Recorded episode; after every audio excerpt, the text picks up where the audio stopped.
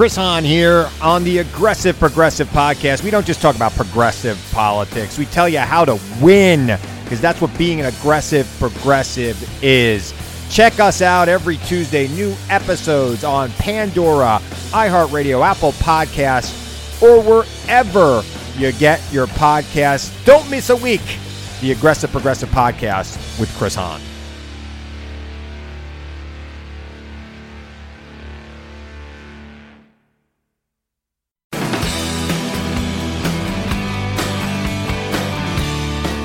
You are now listening to Bigfoot and Beyond, featuring the OG bad boys of Bigfoot, the Dr. Heckle and Mr. Jive of Squatchology, the Chip and Dale of Bigfoot, and I'm not talking about the cartoon.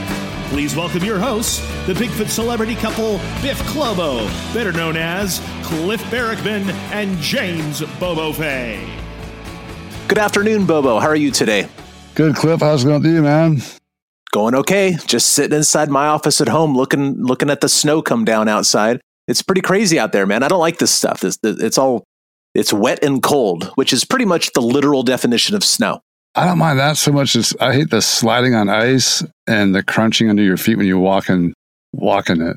Yeah, yeah. In fact, uh, we took a snow day at the at the museum today, just because Connor, who is who loves snow, by the way, Connor lives over in Gresham, and uh, he tried to get out, I guess, today, and he said, "Nope, screw this. This is even too much for me." You know, and he lived in Colorado most of his life, so he's kind of used to this snow stuff, man.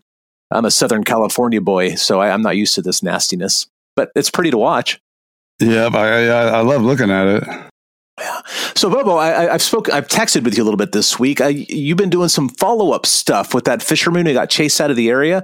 Um, can you tell our listeners a little bit about what you've been finding so far? Yeah, I finally got up there with my buddy Polly. We went up there. We couldn't get the witness to go with us, and I thought it was because he was so scared, but it was more that he's like, "Dude, I know they know who I am. I go there all the time. I fish there. I'm by myself. I walk in at dark." And he goes, I know they've been around me other times and I just didn't know what they were. But now that I know that they're there for sure and I know they're real, he's like, I don't want to be seen out there with you guys going back and messing with their house or whatever nest. So he just uh, was, wasn't afraid of like being there, getting attacked or something. He just didn't want to like do anything to uh, piss them off. So we went out there, me and Polly went out there and looked.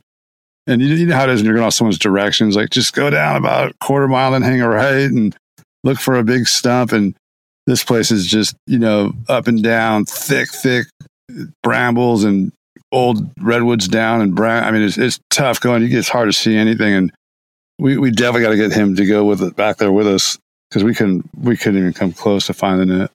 No, no, yeah, um, nine times or more out of 10, somebody tells you directions on how to find something, you're not going to find it. It's ridiculous. I know it was just such a good one though, and like I thought I was, I like I knew better because I was like I was telling Polly, I'm like, whenever I do this, it's yeah, it's it's over ninety percent. You can't find what the hell they're talking about, but uh, this was re- a really bad spot. So I mean, as far as that goes, but it sounded pretty interesting. Like he said, it was a it was like a giant. There was like big branches around it, and there was like a huge wood rat nest with like a giant entrance that you could walk in. But it was like built up against a giant old redwood. I think it was a stump, and uh, it was like a like a walk-in cavern built, and uh, had some big trees pulled down, and and uh, lots of lots of old animal hides scattered all around, and like lots of them. And he was, but he was running when it happened, and he was in a full panic, so he didn't take too much inventory. When you say animal hide, do you mean like the skin? Yeah, Oh, that's interesting because of uh, those reports that have Sasquatches peeling the skin off of animals, like the one Nathaniel Bronis from um, um, Michigan. And when he saw that one and it was had had the fawn in its hand, it was peeling the skin off of that thing. Yeah, and of course that's not the only one. That's interesting. That's some supporting evidence there. Even though like he got scared out of the area, there are probably Sasquatches there. But when you find something, you want to try to connect it directly to a Bigfoot if possible, whether it's a footprint or maybe animal hides or something. That's interesting. Yeah, yeah, and there's there's definitely places out there they could leave prints for sure. Uh, the problem is it's a huge elk area too, and there's a lot of bear. So you're seeing like there's just it's trampled everywhere. I mean, there, there's a lot of elk. I mean, you're a fisherman. I, mean, I know that you're mostly you're commercial. You're not really a sporty guy, but maybe it's time to take up a fly rod and start the the delicate art of fly fishing out there, Bubs. I know. Uh, yeah, because he he put me into those other guys, like those hardcore flat fishermen that go out, you know, look for little squirreled away places, and they've they've you know they've all got plenty of stories. Yeah, I mean that's how we found that spot at, at, off of Big Bear. Is that we, we got that spot because when I used to work at the fishing tackle store, Fisherman's Hardware down in Long Beach, California, everybody would go fishing at this spot, uh, um, uh, pushed up in the San what San Bernardino Mountains, I think. Um, everybody go fishing up there, and if you walked far enough in, you had the deep, cool, still pools that all the fish were hanging in, and that's where my buddies and I are, would always talk about, or my buddies would go out there and go fly fishing. Um, I never actually made it out there, but that's how I knew about that spot, and it turns out that same spot held Sasquatches when we were there. Yeah, fishermen. I mean, they get out there, and, and a lot of times they're walking out when it's still dark before light, just like hunters. Uh huh. Or coming back after dark. Right. So that's key. That's key for having an encounter. Remote places and getting just getting dark or just getting light is pretty pretty common time for stuff to happen. Well, you know, um, I did uh, this past week. I did two on-site investigations that came from the museum. Oh, what'd you find? Well, one was a footprint find out in Canby. Now, if you know Canby, thinking, oh, I don't know about that. There's like housing tracks and all this other stuff. Well, this uh, this this person found a, uh, possible footprint in this in this county park out there. So, and I was thinking, I don't know, man, it's pretty far in. But at the same time, about six or seven years ago, I also took a sighting report from the golf course right at the base of the Molalla River where it enters into the Willamette River. Um, and it's like, well, I, if, if they're there, this is a few miles to the south of there, right along the Molalla River. There's a possibility. And I knew for sure that if I stayed at home, I would not find a footprint. So Connor and I went out there and followed this lady's directions, but we actually found it, which was kind of cool. And it turns out it was not a footprint. But it was just this mark on the ground on a trail where people had repeatedly put their boots over the years. But still, you know, like I said, I'm, I'm not going to find them at home. I might as well go out of the woods and take a look. But then later in the week, Connor and um, another investigator we work with, uh, Keith, he um they went out to one of our new spots that we nicknamed uh, Easter Island, and um, so they went out to our new spot Easter Island, where there's been a bunch of stuff happening over the last decade or so, and they stumbled across a trackway. Of course, they've been going out there probably two times a week, sometimes even three times a week, and just walking the roads. And this has been going on since, um, you know, since probably the last two or three months but they stumbled across a trackway and they cast one footprint and then um, they didn't have any more plaster. So then they called me that night and then we arranged to go out the next day which was what two days ago i think.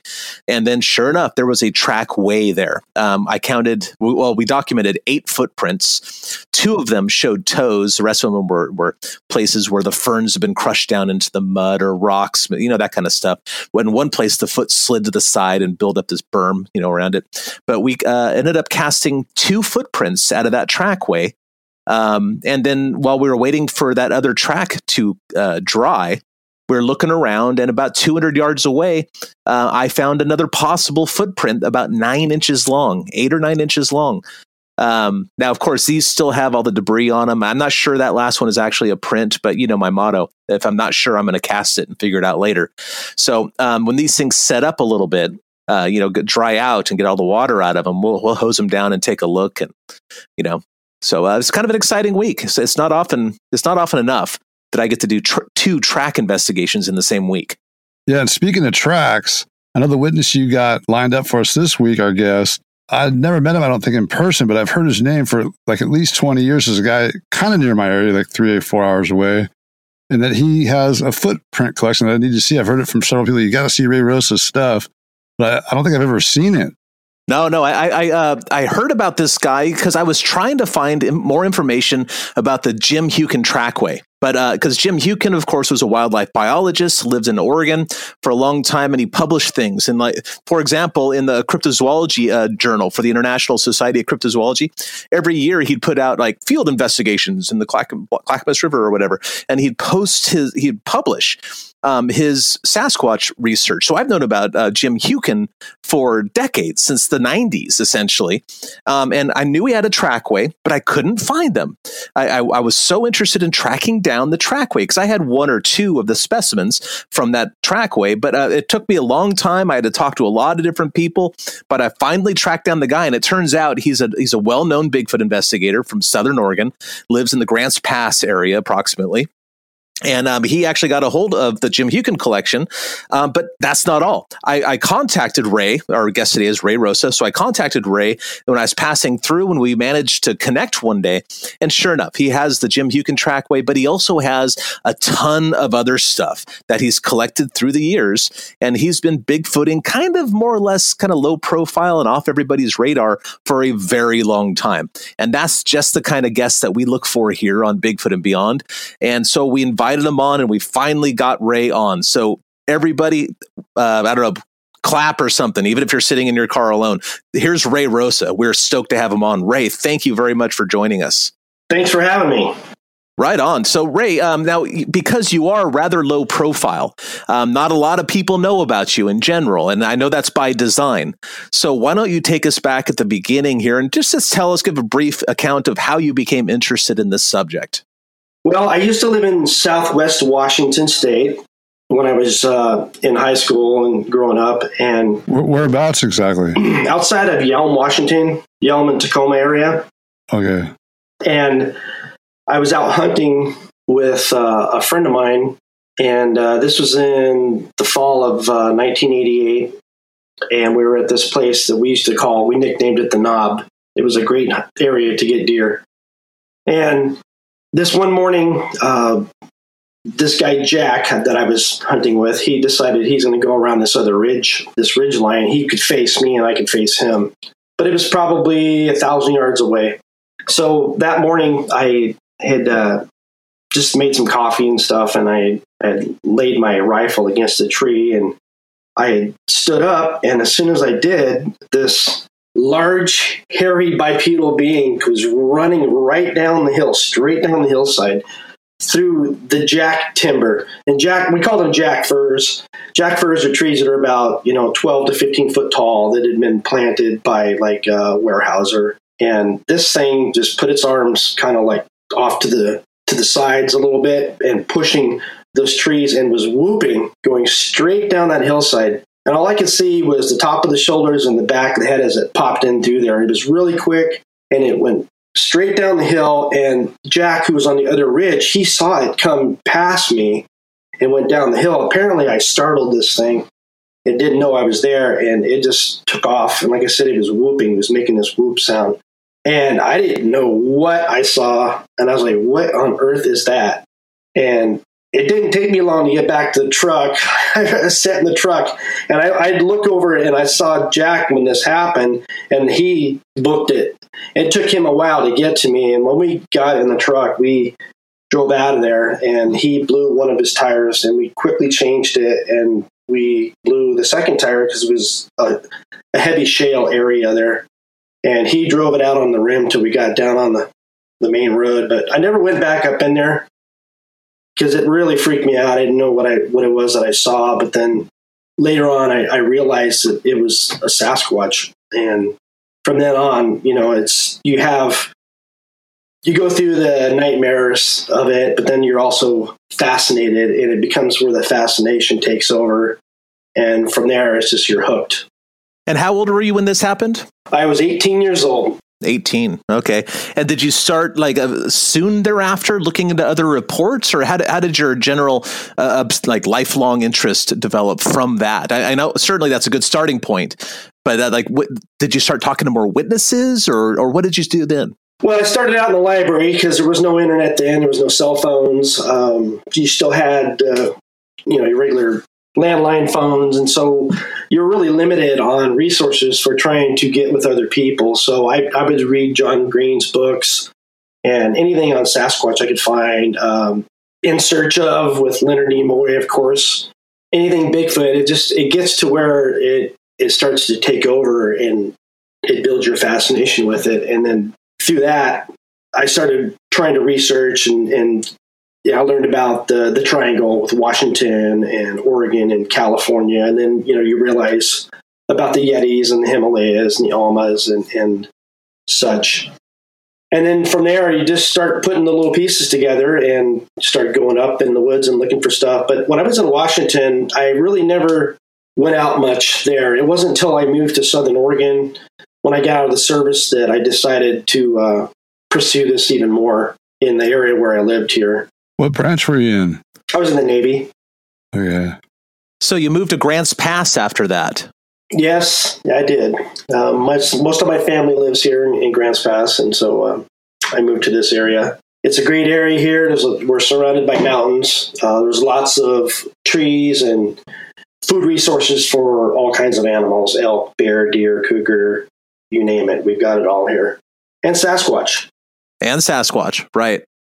So um, now, of course, we're not we're not going to blow your spots or anything like that because you know we have them too. We don't do that here. But in general, you mostly work in the Grants Pass area, or do you travel outside there, like uh, down to Medford or Roseburg or something, or is it just all local stuff as far as you're concerned? Our area here, we go into Northern California and Southern Oregon area. It's a region that we have here. Uh, we head out towards west, towards the coast. I've I've done a lot of coastal research out there.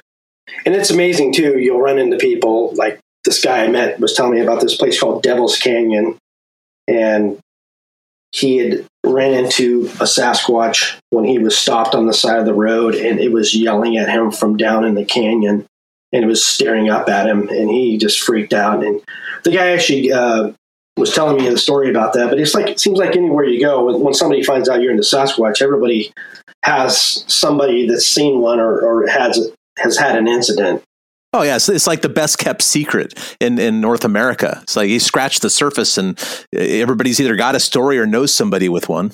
Yeah, and, and I have I have a uh, a van that that said Sasquatch Mystery Center on the side and had our email address, and I would get emails from people all the time when I'm traveling up and down like I five, and they would uh, be taking pictures of it, and next thing you know, somebody would email me a story about this. So it, it was a good way to get a lot of uh, evidence from people that's had sightings and we put pamphlets out before different places for people have seen them. Because there's been people out by uh, or the Oregon Caves, which we have here in Southern Oregon, where uh, a lady had saw a Sasquatch running across the road with a deer underneath its its arm, and it crossed the road in front of her.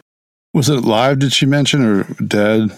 Apparently, it snatched this deer. I don't know if the deer was alive or dead or not, but about maybe a mile or two from that area, there is some residents that live back up in this remote area, and they have told us about these deer that were getting pushed into a really tight circle, and they were trying to figure out why the deer were coming into this group. And next thing you know, they saw this large bipedal creature reach in, grab a deer, book it out the other side. Stay tuned for more Bigfoot and Beyond with Cliff and Bobo. We'll be right back after these messages if 2020 was anything for you like it was for me, it would suck. I mean, I lost so much income just scratching to get by. And I discovered Mint Mobile. For just 15 bucks a month, you get unlimited text, talk, and data. It's insane. You just need a, wireless hookup and you're good to go. For 15 bucks a month, that's just an insanely good deal. You got to be insane not to do it. For people looking for extra savings this year, Mint Mobile offers premium wireless for just 15 bucks a month. By going online only and eliminating the traditional costs of retail, Mint Mobile passes significant savings on to you. All plans come with unlimited talk and text, plus high speed data delivered on the nation's largest 5G network. Use your own phone with any Mint Mobile plan and keep your same phone number along with all your existing contacts. And if you're not 100% satisfied, Mint Mobile has you covered with their seven day money back guarantee. Switch to Mint Mobile and get premium wireless service starting at just 15 bucks a month. It's a no-brainer. To get your new wireless plan for just 15 bucks a month and get the plan shipped to your door for free, go to mintmobile.com slash Bigfoot. That's mintmobile.com slash Bigfoot. Cut your wireless bill to $15 a month at mintmobile.com slash Bigfoot. Sonidos of our music. Sonidos of our voices. Sonidos of our stories. Listen to the sounds and voices of Latin music and culture with Pandora stations like RMX, La Vida en Pop, El Pulso, and Satélites, and podcasts like Ruby Rosa and more. From music to stories, all that we are is in the sonidos of our culture. Listen now on Pandora. I used to fish out of, well, on a boat out of uh, Brookings, and I was on the Chetco River a lot for a couple of years.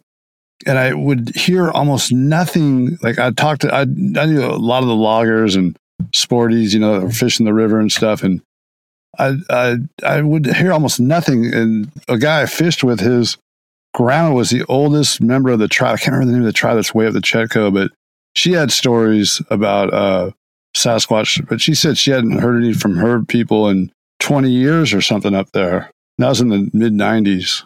I haven't been to the Chetco. I haven't heard. Of, actually, I haven't heard of anything in the Chetco area, but it wouldn't surprise me that there's something up there because it, the Chetco River is a pretty good sized river. It's a good watershed, and that area isn't actually too far from where we live here. Just over the mountain range, the, the Cascade Range there. We're, as the crow flies, we're probably only maybe 50, 60 miles from the ocean. Most of your stuff has been in the Illinois uh, Valley, right? Would that be correct? Up by, right by the, the Oregon Caves area. There's a lot of territory in there. There's a lot of resources. Uh, back in 2000, 2003, we were on an uh, expedition. And what the interesting thing about this expedition is we had a couple uh, police officers that were with us. It was on a, a Friday night. They came out, and the moon was about three quarters full that night. And we we're in this area that this road had came down and kind of come back up. And we were standing towards the upper part but we are still about maybe, I don't know, 50, 60 yards from the flat spot. And we had a couple females with us and a young boy, he's like 17 or 18 years old, and he had a flashlight on him. And I told him, I said, just keep the flashlight off if, if you know, we run into something. Because we kept hearing stuff in the trees. Next thing you know, this large male Sasquatch stepped out on the road in front of us. He was probably, I'd say, probably about eight and a half foot tall. And you can tell it was a male because they had uh, the genitals. It was massive, really wide shoulders. Kind of, it's hard to tell exactly what the colors. You know, kind of a reddish brown, I would say. It was, it was right when, right as the moon was coming up. And the only reason why I was able to know what the color was is because when the kid saw the Sasquatch with the flag, he turned the flashlight on. When he flicked the flashlight, it booked it. And you got a quick shot of the color. It turned, it, it must have taken three steps and it was 30 feet up the hillside. It was just that quick. Where was that at? Up by the Oregon Caves. Okay. That place goes off. Oh, it, it's we've had so much activity in this one particular area for years until the biscuit fire. But this, it was really interesting because there was no sounds that night. You didn't hear anything at night like you normally would, or crickets or anything like that. But what was interesting is the next day, the next morning, we went back up to check that area out, and it reeked so bad. The smell was, I don't even know how to explain it. What's your best guess? Like, what words did the uh, the smell remind you of? Very putrid, almost like a decomposition of a body. Uh, everybody smelled a dead deer on the side of the road or something. It was kind of that that kind of smell. I'm not sure if it's a pheromone thing, but we did find two sets of tracks heading up that ridge line the next day. We had uh, the, one of the police officers that came back out with us, and he went up and checked that area out. Up in that area, too, our wildlife biologist, at, uh, the late William York, he actually had found some bedding areas up there where you could see where there was four Sasquatches there. There was he figured out we had a male, a female, and two children or adolescents in that region. And the, the, this region was first found by a guy that was hunting up there, and he had shot a deer. And when he shot the deer, he drug it back to his vehicle, and up on the hillside was a Sasquatch, and it had a log in his hand. And he was beating it on the ground and thrashing it. And he wanted him out of there. So the guy didn't even get the deer. He threw it in the trunk of his car, and he drove off. And as he's driving off, he saw another one that was further up on the on the ridge line, up ahead of the male. So apparently, he was protecting his family unit up in that region. Or protecting his deer. It's really interesting. All the animals, a lot of a lot of the animals that are up there. There's deer. There's a, a spring up there.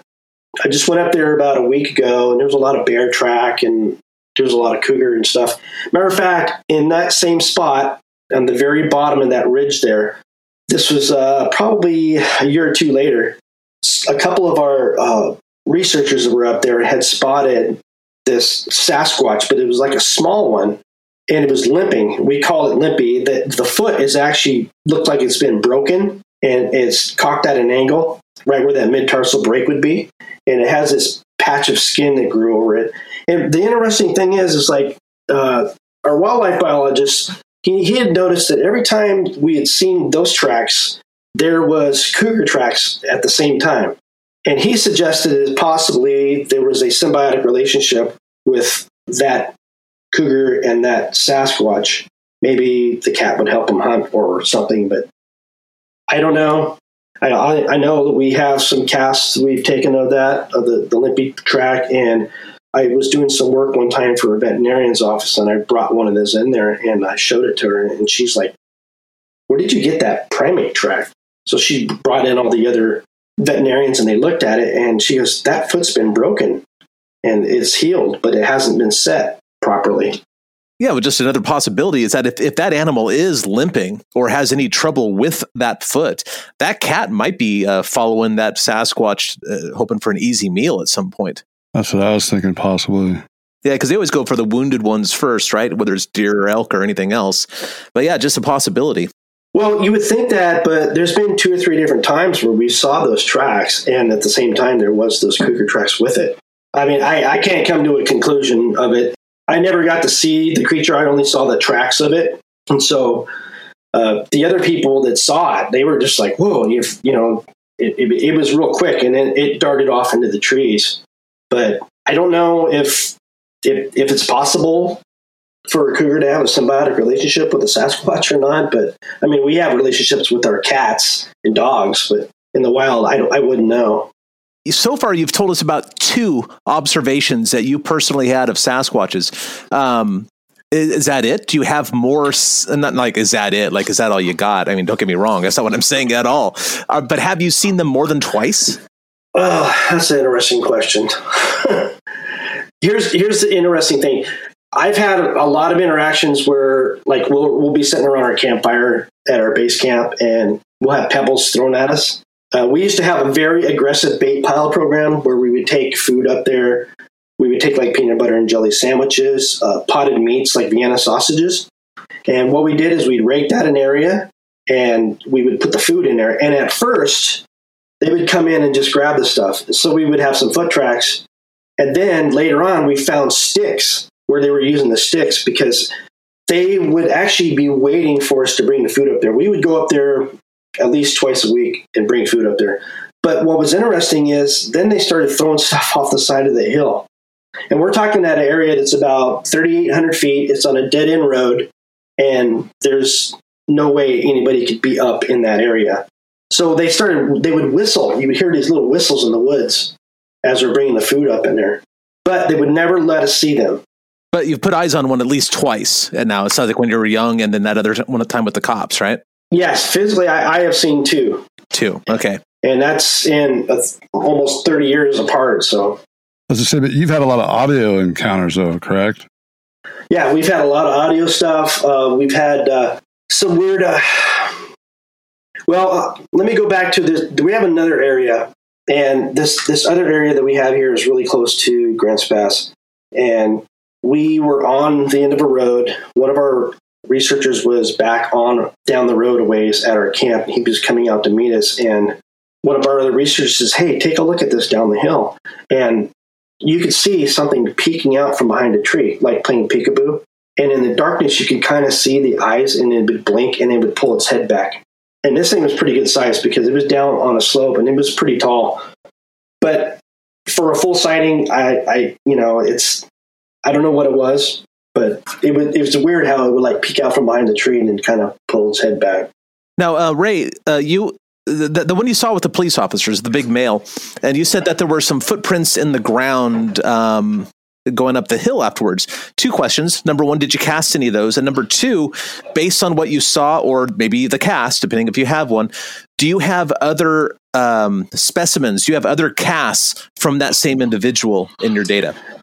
I have a cast from one that came into our camp in the middle of the night. The interesting thing about these these Sasquatch in the area that we've been working in is they're very curious. They've came into our camp in the middle of the night. They like to run their fingers along the tent. I actually have an incident where these three guys were sleeping in, a, in one of our base camp. We had we, we would do like these satellite camps where some of us are here, some of us are a quarter mile down the road. And this one particular night, it was a summer's night, and this creature came, and there was no rain fly on the top of the tent because it was summer. And one of the guys that was in the tent, he was laying there trying to go to sleep, and he said that he looked up and something was peeking in over the top of the tent at him. And at the same time, it ran its finger across the tent and rubbed him in the back of his head, and he jumped to the fetal position. He was so scared that we got on the radio. He got on the radio with us, and we had to drive him out of there. I mean, he was freaked out.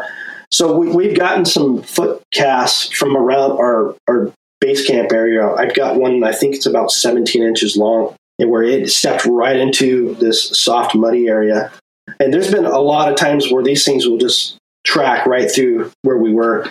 And the interesting thing is, too, is they like to steal stuff. I don't know if you guys have ever experienced anything like that, but I didn't even know some of this stuff was missing until years later. I had had a pair of vice grips with a one penny nail that I used to stake in the, the tents, and it just was gone because you know you leave stuff laying out in your campsite at night, and then years later I found it in the middle of the road, and that's the second time that happened because at one time I'd found this giant mug. We'd just driven up to the end of this to the end of this road, and we are waiting on a couple other researchers to show up. And I decided let's go back to this main area and check check something out. And we turned around, came back down on this road, and here's this mug set right in the middle of the road. We just like ten minutes before drove right up there. And it was your mug from a previous trip. Yes. Yep. Absolutely. Just like with the vice grips. And, and what's interesting too, we'll find these, we would find these little clumps of mushrooms that were laid out in the middle of the road. So it's like they would leave something. And so we try to leave something back for them. And I don't know, have you, have you guys ever experienced anything like that? Yeah, I found plants and stuff left in the road where one was seen, like a, the day before like that kind of stuff. But I've never, to my knowledge, I've never had anything stolen from my own camp or anything like that. But I know other people who have. I even know one story of a, a group of guys that were down in the Roaring River Wilderness, which is a hell of a hike, almost straight down. One of the guys lost, I think, his firearm or something when he was down there. Like, because down there, you got to climb over deadfalls and you, there's not a lot of ground to walk on. You're actually walking on top of logs that have fallen on one another. Um, if I remember the story right, the guy some like lost his firearm, which is a huge loss. Um, but they were down there again um, a period of time later, and I, I, wish I could tell you how long, but I don't want to get it wrong. And they found the gun on top of a log in a very obvious place where they had been before. Stay tuned for more Bigfoot and Beyond with Cliff and Bobo. We'll be right back after these messages.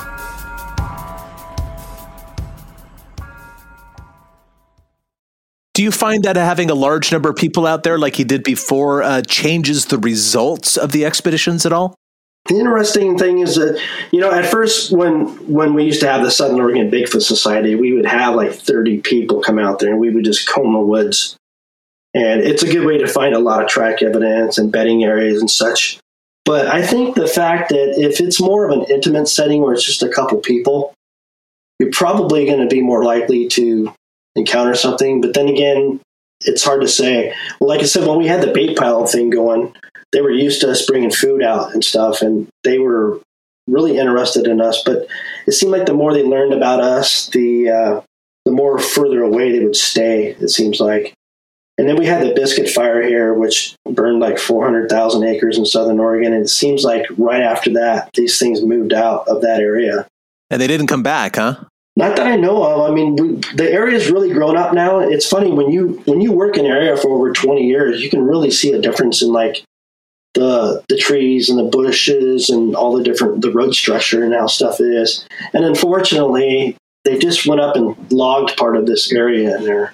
It's it's unfortunate because you know that's going to push them out. But at the same time, the thing with logging is, as you know, with Sasquatch history, that uh, they're very inquisitive about logging industry and stuff. So they tend to walk around in the mud. You can get a lot of uh, latent footprints that way. So I'm, I'm always up to check it out, regardless, just to see if there's any track evidence. So a moment ago, you referenced your uh, your baiting thing, where you're going up and like leaving food for them on a regular basis. Um, I have a couple questions about that because I've, I haven't been very successful in that so far.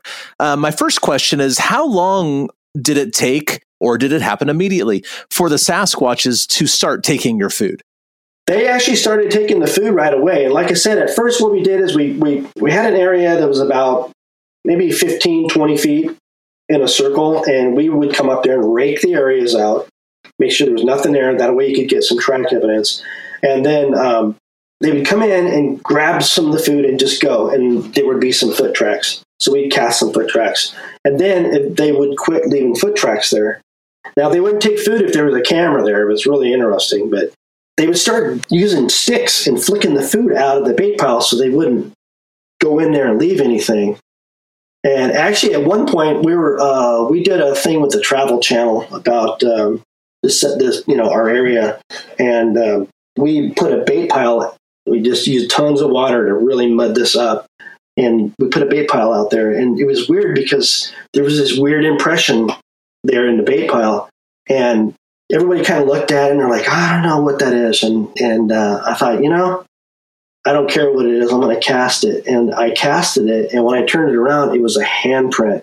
Because everybody's looking for footprints, but you got to think of other body parts, like you know, the like um, the buttocks or, or elbows or anything. Just like uh, with that body cast that they, that they got. But yeah, this handprint is pretty amazing, and it's huge compared to my hand. And had I not cast that, I would have never had that. I think I actually, I think I actually showed that to you, Cliff, when you were here. Yeah, I remember the knuckle print really well, um, and I'd have to go back and check my photographs to see if there's an open hand or not. I don't remember that one, but well, it is with the knuckles. The hand was out with the thumb to the side, but it, it was it left it, it, tried to, it tried to not put its hand in there, but it was just wet enough to where when it compressed it down to reach in there, um, it would um, it left left the print there so yeah, it's when it comes to casting stuff. If when in doubt, cast it out. You know, cast it and see what happens. Oh, you're you're you're only out maybe a dollar worth of plaster the most, but you never know what you're going to get. Well, now my follow up question about the bait piles and whatnot is um, what uh, over the you did this over a long period of time. So, what did you learn about your particular Sasquatch's preferences for foods? Like, what did they take? What did they not take? Um, you know, that kind of thing. Okay, so basically, what we found out that they liked was peanut butter and jelly sandwiches. We just get like cheap white bread, peanut butter and jelly. We'd leave those out. Uh, canned Vienna sausages. We put out some bananas. They would eat those too, but they did not like. They didn't really touch apples. They didn't really care for apples much.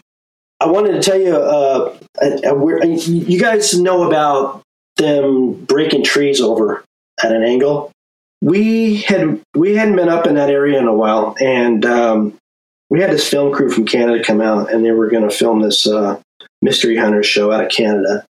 And man, they got up there. I was like one of the first ones up there, and there were so many tracks up there. It was incredible. This water source, where this water comes down off the hill, about 12 to 14 feet high, all the trees at this water source were broke off at an angle towards the road. And I don't know how that could have happened because there was no snow load up there that would cause that to be broken in that area. So I'm not sure if that was some kind of marker or something or not. But what the interesting thing is, there was a boulder that was picked up and set in the middle of the road because it had moss on top of it. If a boulder rolled off the hill, the moss would fly off of it.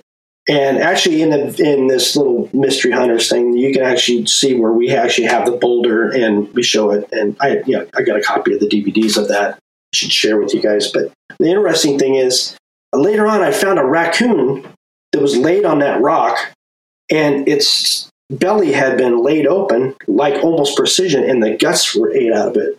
There was nothing else touched on it, and it was laid out like it was ready for surgery. Have you guys came across anything like that? I have not. But it makes me wonder about the quality of raccoon meat. Like, how bad could the meat be if, like, the best parts are the guts? Well, they say that the guts are actually the best part to eat on the animals anyway, because it has the most protein and the nutrients, you know, like the liver and the heart and all that stuff. But it was funny that all the entrails. And there was another spot. Uh, I was up by Lake of the Woods, and I found another raccoon. It was in a similar fashion. It looked like it something had swung it and bashed its head against a rock, and then it was laid open and the guts ate out of it. But there was no meat ate off of it, which is just strange. I've seen that twice. two different areas. That is peculiar. I, I, I have heard, and I believe this. You know, um, I have heard that when you can tell when the Sasquatches are around because raccoons and possums and everything like that just disappear. Uh, I heard that from a woman up in Washington that um, has them pop by the property every once in a while. Not not all the time, you know. Like every couple years, she notices, oh my god, all there's why are there no more raccoons? Where's that raccoon family? Where are the skunks? And then you know, then there's usually some indication that the Sasquatches are back in the area for a little while. So it kind of jibes well with that uh, data. Well, I want to tell you about another area here in Southern Oregon that one of our uh, researchers took me up to, and originally this gentleman had saw a female with a child, and um, in this in this area about 15 years ago, and then uh, a few years back he uh, he told me he says, "Hey, I found this track in this water hole here, and uh, I went out to check it out, and we made some plaster casts of it, and it's probably the best foot cast I've ever seen. The articulation of the heel, the metatarsal break, you can see where the toe splayed in as it reached in the water to get to get some water, and how the foot turned as it went out. I think I've showed you that cast before, Cliff, when you're when you were over. Probably, yeah. It's about it's about I think 15 or 16 inches long, and it's about five and five and a half six inches wide. But I did email that some pictures of that to Jeff Meldrum several years ago, and he explained to me how that foot went in there and how that turned, and uh, it's really interesting. But I go back in that area occasionally. It's a it's a watershed, and then uh, I'm always looking to see. It's a weird area too because there's never any never any noise up there. No birds, nothing. It's stone cold quiet, and it's just eerie. So you did a lot of research um, a long time ago. The area burnout with the Biscuit Fire. Have you been able to locate, maybe through footprints or other evidence, uh, where those Sasquatches from that previous area have gone? I, I have no idea where they've gone. Um, there used to be a guy that was um, he would man the tower during the summertime. There was a there's a fire tower lookout, and uh, he used to hear them yelling at each other from one side of the mountain to the other. And he, he had an Akita, an Akita, which is like the dogs they use to hunt bears. And this dog would cower with these things. And he could hear them. Like I said, this was like, I used to call it the Sasquatch Highway. There was so much activity in this area. And as soon as that fire hit, it just dried up. And I have no idea where they went. Maybe they went, they pushed further back in. The Biscuit Fire never did burn out this area, but it, it, it was close. It it's probably within a couple miles of there. So I don't know if it changed the dynamics of things there when when the fire hit, but I mean it was so smoky and so thick. You know, the fires get here in Oregon. All too well, yeah. The one, the one good thing, no, COVID doesn't stop you from going and doing Bigfoot research. It's actually uh, accentuated because you got more time to do it now. That's true. Always looking at the bright side. Thanks, Ray. And there's more people out there to report stuff too, because there's a lot more people camping. Exactly. Ray, thanks so much for joining us. I'm glad I finally got to talk to you. I've heard your name for so many years, and I pass through there all the time. I got to stop in and check out your uh, your collection of casts. Yeah, you have to stop by and hit me up. Cool, I will for sure. Well, Ray, thanks so much for coming on with us. Um, I'm glad we finally managed to get our schedule, um, you know, together to get you on. Been trying to get you on here for months, actually. Um, but hey, uh, down in Southern Oregon and Northern California, you're one of my main contacts down there. So if anybody else has some stories or some recent evidence and they want to share it with you, how can they get a hold of you? They can contact me at Sasquatch Mystery at yahoo.com, or they can check us out on Facebook under SMC SOBS, which stands for Sasquatch Mystery Center and Southern Oregon Bigfoot Society.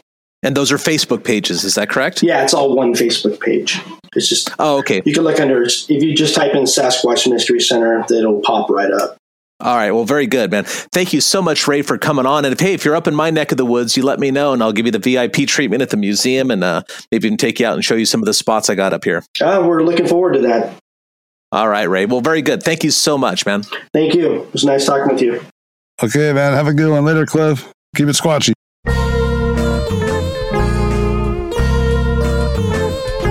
Thanks for listening to this week's episode of Bigfoot and Beyond. If you liked what you heard, please rate and review us on iTunes. Subscribe to Bigfoot and Beyond wherever you get your podcasts, and follow us on Facebook and Instagram at Bigfoot and Beyond Podcast. You can find us on Twitter at Bigfoot and Beyond, that's an N in the middle, and tweet us your thoughts and questions with the hashtag Bigfoot and Beyond.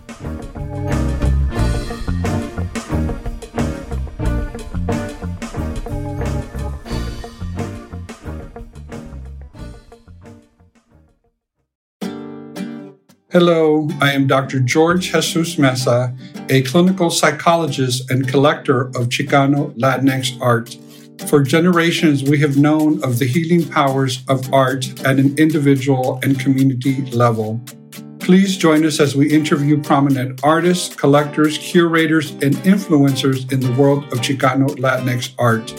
We will explore historical, regional, and political influences that impact Chicano Latinx art today. Along with our partners at www.latinoarte.com, we are preserving the colorful and rich history of Chicano Latinx art for future generations, one interview at a time. Please join us at Healing with Dr. George, the power of Chicano Latinx art, wherever you listen to podcasts.